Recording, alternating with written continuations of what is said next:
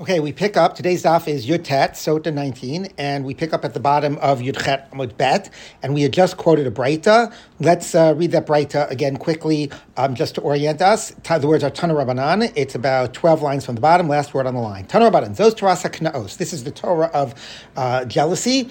So the word Torah is a broadening, inclusive word, and Zot is a narrowing um, and limiting word.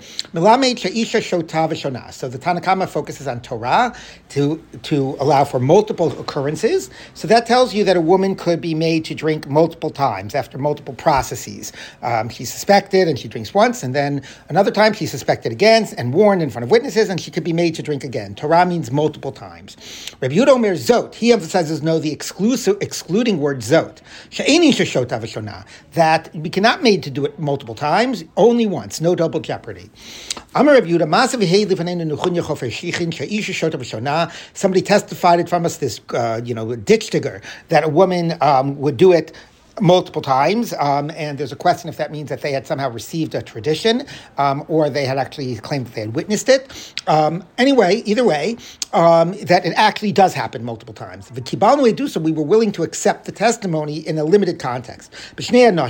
If it's two different husbands, because two different husbands, if it's the same husband suspecting twice, you know, maybe the problem here is more with the husband than with the woman. But two different husbands, that's already a completely different scenario, um, and therefore it can happen again. So, um, uh, so the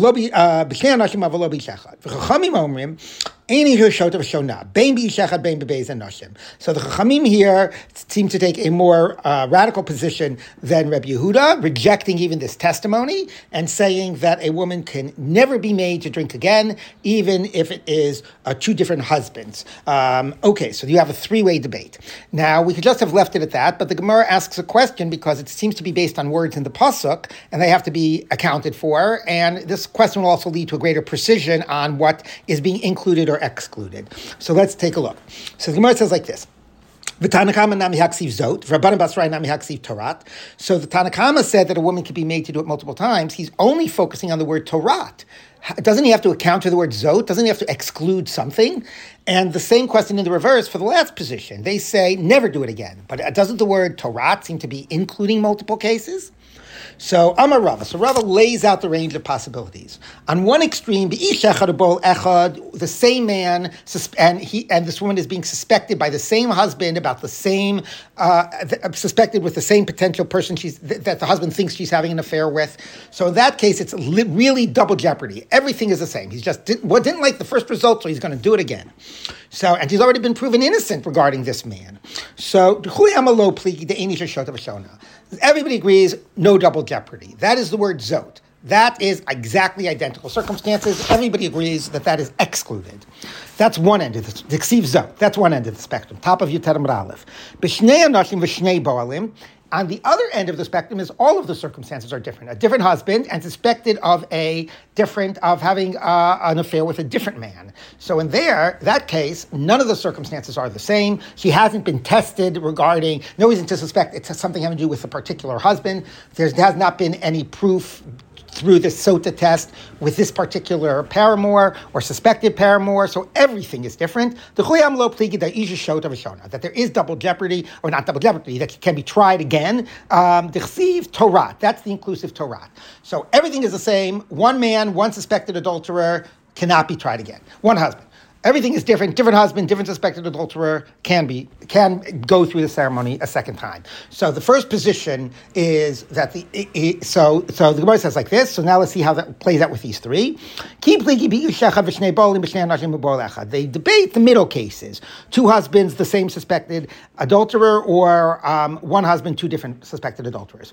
Tanakama Masavar Torat. Tanakama is the most inclusive. You can do it multiple times. I'm going to focus on the word Torah. Everything she can be tried for again, or a second time, I should say. Zot, the word zot, the one case that everybody agreed, that is the one case that I will exclude. Same husband, same suspected adulterer. That is exactly identical. That not, but everything else, yes. That's the extreme of allowing it to happen multiple times. Reb Yehuda, uh, uh, the last rabbis who say never do it again. Um, so, sorry, zot kulu. We're going to say everything cannot happen again, except the one extreme case. Different husbands, different paramours. In that case, that is something everything is different will allow. So one approach says I'll only disallow when everything is exactly the same. Um, the other approach, the Rabbanan Basrai say, will only allow a second time when everything is different. And then you have the middle position of Reb Yehuda. Reb Yehuda zosi mute tarti, tarti. We're going to try to balance two cases included, two cases excluded. Zot nimute tarti, the two cases that are excluded. The same husband, whether suspecting her of having sex with uh, the same man or with a different man. If it's the same husband, you don't get tried again. Torah, the Torah which it says you do get tried again. If it's different husbands, then whether it's with the same suspected with the same man or with a different man, um, the fact that it's different husbands puts it in a completely different set of circumstances. And you know this makes sense, right? This, since it's about her relationship with her husband, it makes sense that anything, if we're going to exclude a little bit more broad in the cases we don't allow a second time, that it'll be cases when it is the same husband suspecting her again, and then also might have more to do with the husband. But when it's with a different husband, that's already a completely different set of circumstances, and that Reb Yehuda says we will allow twice, even if she's suspected of having it with the same adulterer. Maybe you could actually say, in that case, even more so. You know, why is everybody suspecting her in case of, you know, with this particular man? All right. Anyway, that is the range of positions. Now we start the next parak, third parak.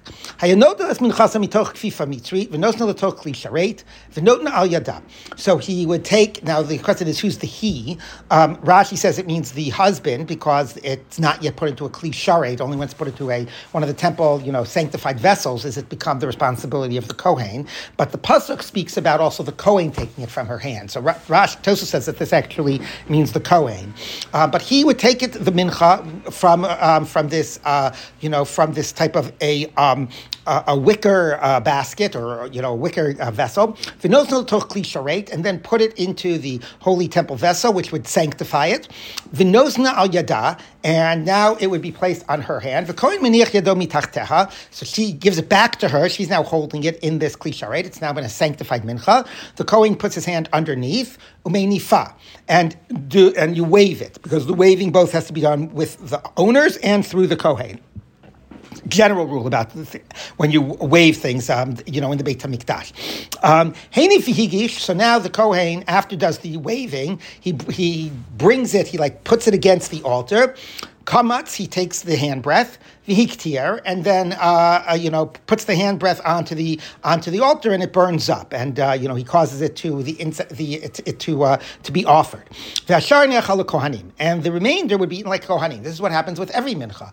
You, you touch it to the corner of the mizbeach, you take the hand breath and you burn that on the fire, and then the kohanim eat the rest um, in the Beis Hamikdash. Um,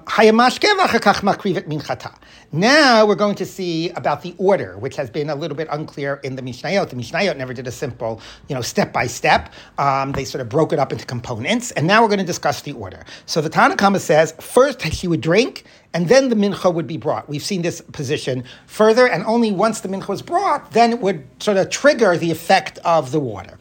Rabbi Shimon Omer. Rabbi Shimon said, no, no, no. First the mincha, then the drinking, which sort of makes sense because, you know, the drinking is sort of the dramatic ending of it. Um, and the pasuk is pretty clear. It says he offers up the mincha, and afterwards he shall cause the woman to drink the water. So it's pretty explicit in the pasuk that that comes second. In but I concede, says Rabbi Shimon, that if you reverse the order, that um, that you first had her drink and then you did the mincha, the mincha is kosher, and then presumably also the uh, the effect of the waters would be triggered and would be meaningful once the mincha was brought. So, what is this debate about? Because it actually, you know, Rabbi Shimon quotes actually a pasuk, and it seems that all of the evidence, you know, should be with Rabbi Shimon. So we'll see in the Gemara because the psukim themselves are actually quite uh, ambiguous or uh, on this point. So let's take a look at the Gemara.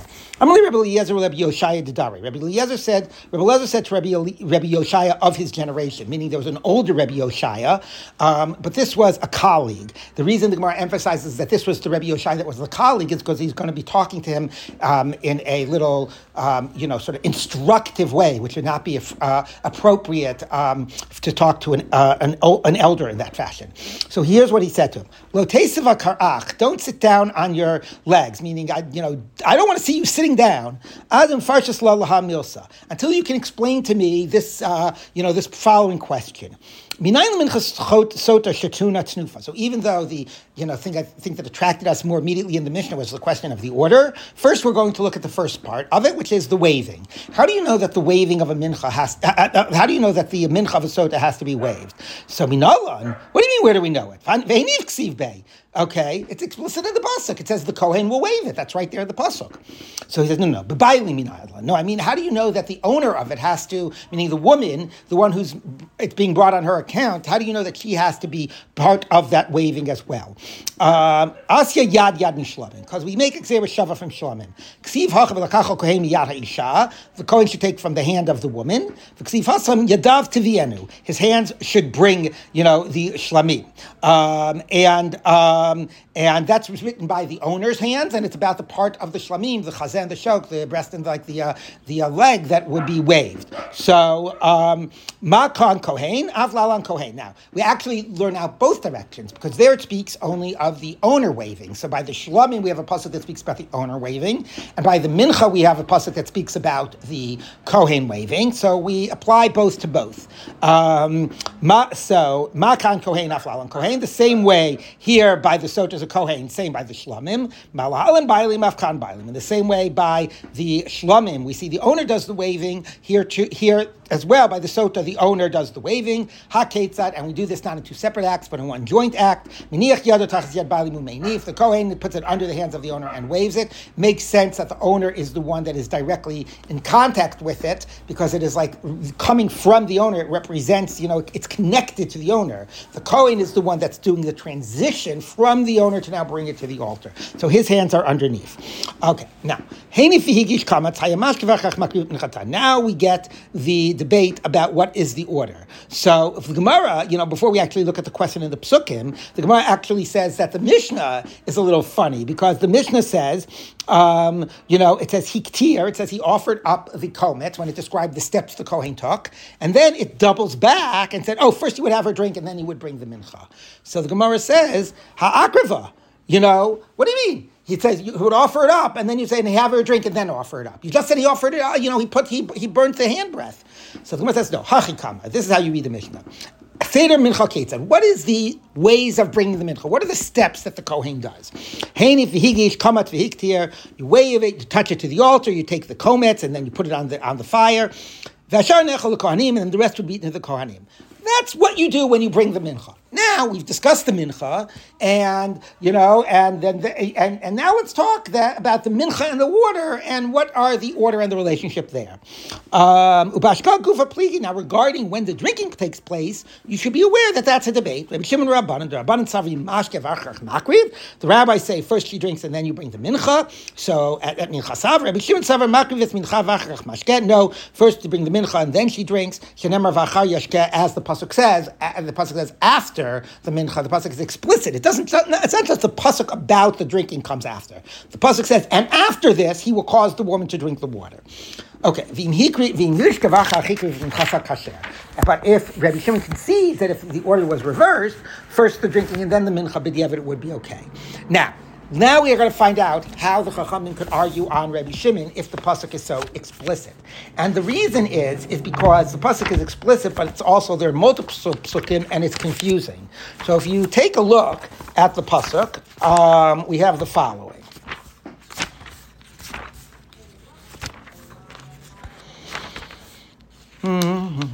Okay, it says. Um, Okay, so it says, you know, he makes her take the oath. This is in Bamidbar. Hey, let's start with Pasuk Gimel. The Katavat Alota Ela Kohen Basefer Machal Marim. You write it down and you scrape it in the water. Vishkat Haisha. He causes the woman to drink. He um, at Mea Marim Marim Uvava Mai Marim Laramim, and the cursed water shall come in to be bitter. So it says he has her drink, and then it says Vilakacha Kohen Yarishat Minchat Knos. He takes the mincha from her hand. Veheniv. He does the waving. Vehikriv. The kamatz. All those verbs in our Mishnah are verbs here in the psukim. Okay, and then it says. Then he has the woman drink the water, and then it says again v'yishkat hamayim. He has her drink the water. If she was tamei and if she committed adultery, the following will happen to her. So it says after the waving. After this, he does the water, and then again says he'll drink the water. But it also said beforehand he scrapes it into the water and has her drink it. So how do you deal with those psukim? What do you do with that earlier pasuk? Okay, and the chachamim even privilege the earlier pasuk. So let's take a look. Tanar Banan v'hishka. Okay, that that that is the um, that's the pasuk before the mincha. The first time it says he should have her drink the water. Mal Talmud Gomer, what does this mean? What is it indicating? Now it says Vishka again. Now it says it already said, and Rashi has a whole discussion about the text, but it means it's going to say, it's going to say a second time after the mincha, he will have her drink. What are we to make of this first Vishka, given that the psukim so much emphasize the drinking afterwards? Okay?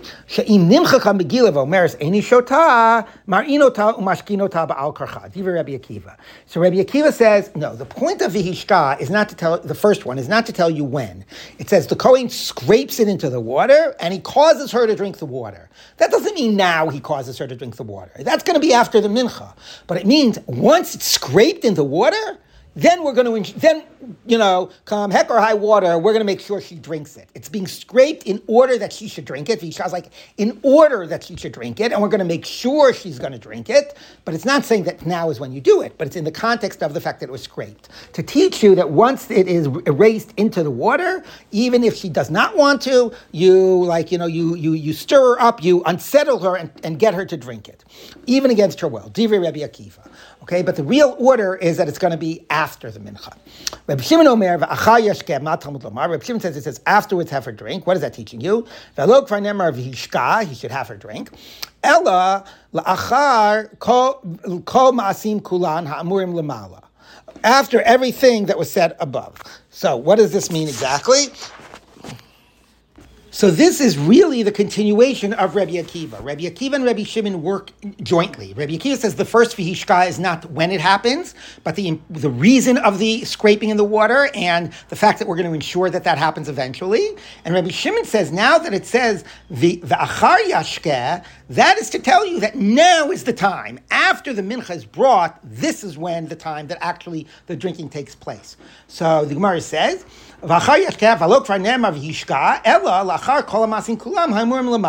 only after you do everything that was said above, because clearly the psukim are indicating the order, then you do the drinking. What are the things?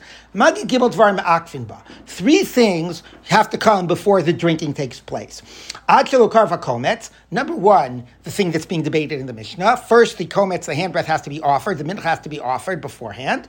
Although we'll say b'dieved, but certainly at the you know the way it's supposed to be b'dieved, you could reverse it. But the way it's supposed to be done is the hand breath has to be offered. The akilo nimcha kamegillah, and you also can't have her drink until you erase, because it was also mentioned earlier in the pasuk. You you scrape off the words and then you have her drink. Of course, the Gemara is going to ask. It's not physically possible to drink it if it hasn't been scraped in. But okay, now we're focusing on the psukim. The psukim said first scraping, then the drinking, so that also has to be first. And also you have to do that he causes her to take the shvua, right? That even, you know, and she says, amen, amen. All those things are prerequisites before the drinking of the water. Va'achar is very clearly placing the drinking at the very end. Um, okay. Um, now the Gemara is going to analyze all these three. So the first point, it has to come after the mincha. Reb Shimon l'taime. Reb Shimon is going according to his reasoning. Okay, that's exactly the Mishnah. First the mincha, then the drinking, exactly as the psukim indicate. Um, um, now, number two, you can't drink before you scrape the, the, the words in. You erase the Megillah. So the Gemara says, Elamai mashkila. Of course you can't. It's not physically possible. What are you going to have a drink if the ink hasn't been scraped? So Amar Rav Ashi lo nikar. No, no, no. What it means is it has to be fully scraped in. Let's say you scrape the words in and you still have some marks on the page and you can still see, you know, a faded version of the words. It didn't get fully scraped in. The water won't work. It has to be fully erased. Okay, so you can have a place where it was erased, but not fully erased. Um, okay, so, and Achelo to Kabbalah Shvua. So, and the third thing is, is that she cannot um, drink until she's done the shvua. She accepted the shvua. So Gemara says that sounds like mishtu duloshasya michtav ksive. It sounds like she just can't drink before she's done the shvua, but that the uh, Megillah could be written. But it sounds like you know you could do everything else. You could write the Megillah. That didn't Rava say that if you wrote it before she accepted the shvua, it didn't. it's not. It, it, doesn't count at all, right? The order of the psukim is he makes her take the oath. She takes the oath. He writes down the words and then he scrapes it in. That order has to be very precisely followed. So you know it's not just that the oath has to be before the drinking. The oath has to be before the writing. So the Gemara says, Kedin Aspa, okay, you're right. That was just thrown in, you know, to get three, because three is a much better number than two. There are three important points I want to make here. The human brain operates at that three is a very wor- good word for remember number for remembering more than two and more than four. The Gemara often says, "Shmami not twas." We fa- we can understand. We you know we learn out from this case three things, and often Tosa says, "Wait, those three really boil down to two. So it's sort of like here. Sometimes you just want to get three. All right. Anyway, um, now the Gemara says like this. Okay, so that's from Shimon and Rabbi Akiva. When the pasuk says v'hishka earlier, it just means for the purpose of having her drink, but the order is the drinking comes at the end. B'mai kamiflagi. Now, going back to our Mishnah, we have a Reb Shimon Reb Akiva joint position. What is Reb Shimon against the Chachamim? Why did the Chachamim in the Mishnah say that um, that the drinking comes first? What do they do with V'achar Yashket Hisha? So let's take a look. What do they debate? Plus a Krai Ksivi. So now the Gemara is going to look at the three psukim that we've been discussing. V'hishka Kama, the first V'hishka before before the minchas brought. V'achar Yashke, then after the minchas brought, it says afterwards the woman should drink. And then V'hishka Basra, and then it says again, and he shall shall drink the water. Rabbanan Savi v'ishka kama legufo. Shamashkev achach makriv. So the rabbis say, I'm going to go, the Tanakama, even though the Pasuk says afterwards the woman will drink the water, I am going to follow, you know, if it says drink the water, the first time it says it, that's when it means it. The water is, you know, gets drunk here, before the mincha is brought. That's where it says in the psukim, v'yishka, and only afterwards it talks about the mincha. So what about it says afterwards he shall have the woman drink the water? That's just to tell you a separate halacha, not to tell you the order, but it's telling you after you, f- the, by the way, okay, you had to drink the water, you had to bring the mincha. Let's double back for a minute. You know, the drinking of the water can only be after you fully do everything that came before it. Meaning, going back to the point we said before, you have to fully scrape the Megillah. You can't have some, you know, pale writing left behind. So it's really telling you a parenthetical point. Everything that came before the water has to be done before you drink the water but actually it's the water and then the mincha. Vishka Basra. Now, what about the last Vishka? Says I mean, it says Hishka twice after the Mincha, and nevertheless, the rabbis are saying neither of those are telling you order. That's tell you the teaching of Rabbi Akiva. So we hop in the two teachings of the previous Breita, the Rishumo Nikar and the teaching of Rabbi Akiva, okay, which is to tell you again, drink the water means there's going to be times we're going to force her to drink the water. Once it's been erased, even if she says she won't, we basically force her to. So yes, we learn out three things from the psukim, but the same three things, as it were, but we're going to focus on the first Vihishka to tell you that comes first, even though, again, the pshat of the psukim very much militates against that. All right, so now the Gemara says that's the Rabban. Reb Shimon Savar, no. V'achar yashke legufo. Reb Shimon says, I don't care that achar yashke is not the first time it says drink. It's very explicit. After this, you drink. That's the literal one. That's telling you the order. First the drink, first the mincha, then the drinking. Um. Shemakivet minchas v'achach mashke. First the mincha and then she drinks. V'ishka kama. How about the first v'hishka? Now we're getting back to Rabbi Akiva. Shim hishka. Oh, sorry. Rabbi Akiva says that means that we would force her. Rabbi Shimon has a different version. This is to get his position in the mission of Bidi Eved. She'im hishka v'achach chikri ves minchas okay, that if it, it, it could be, it will work if he does it now. So it's almost like it says, you know, he scrapes it in, vishkatamayim, even if you would have vishkatamayim now, we could still go forward and you could bring the mincha, but really, achar yashket the real drinking should, be afterwards. So it says hishka before to tell you that at least bidi evid it works. All right, the hishka bazna, the last vishka that goes back to Rabbi Akiva. That's to tell us that you know we're going to make her drink it. There'll be a time when we're going to actually force her to drink it, and we won't take no for an answer. So you have the Vachar to be the literal, after, Vishka earlier to tell you B'di'evet it'll work if it comes before the Mincha, and this last one to tell you their times we're just going to make sure that this happens. Okay. Um, Rabbanan b'di'evet lo patach kra.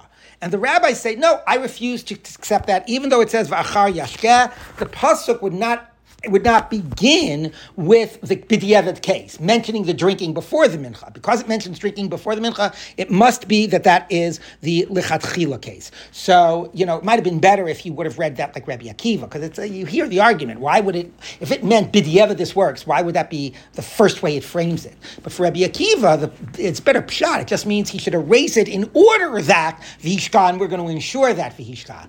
Okay, but that's why they push back against Rabbi Shimon, because he reads this as as um, he reads this as what he as um, as bidiyevin. Um, okay, now the Savar Rabbi Akiva. Now in this Breita that we quoted, not in the Mishnah, we said Rabbi Akiva said you do it against her will. Is that really Rabbi Akiva's position? Vatanya Rabbi Yehuda Omer Kalbus Shel Barzel Matilin. Rabbi Yehuda said that you would put like a metal, you know, uh, uh, um, uh, uh like a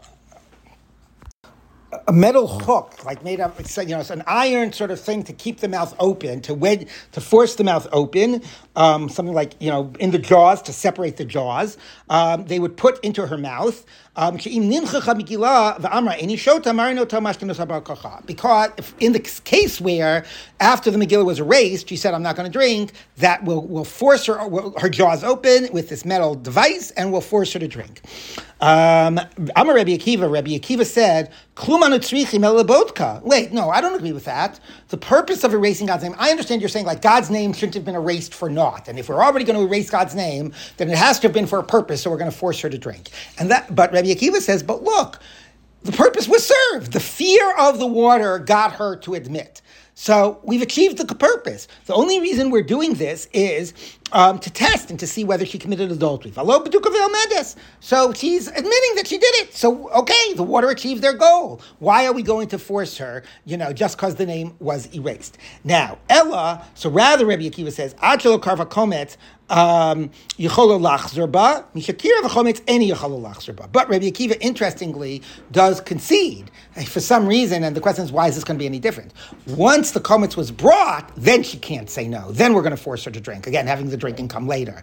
Before it, she can say no. So the question is, I don't get it. Same point. Once she's saying that she refuses to drink, she's implicitly admitting. So the waters have served their purpose. Why do you, Rabbi Akiva, make a distinction before after the mincha is brought?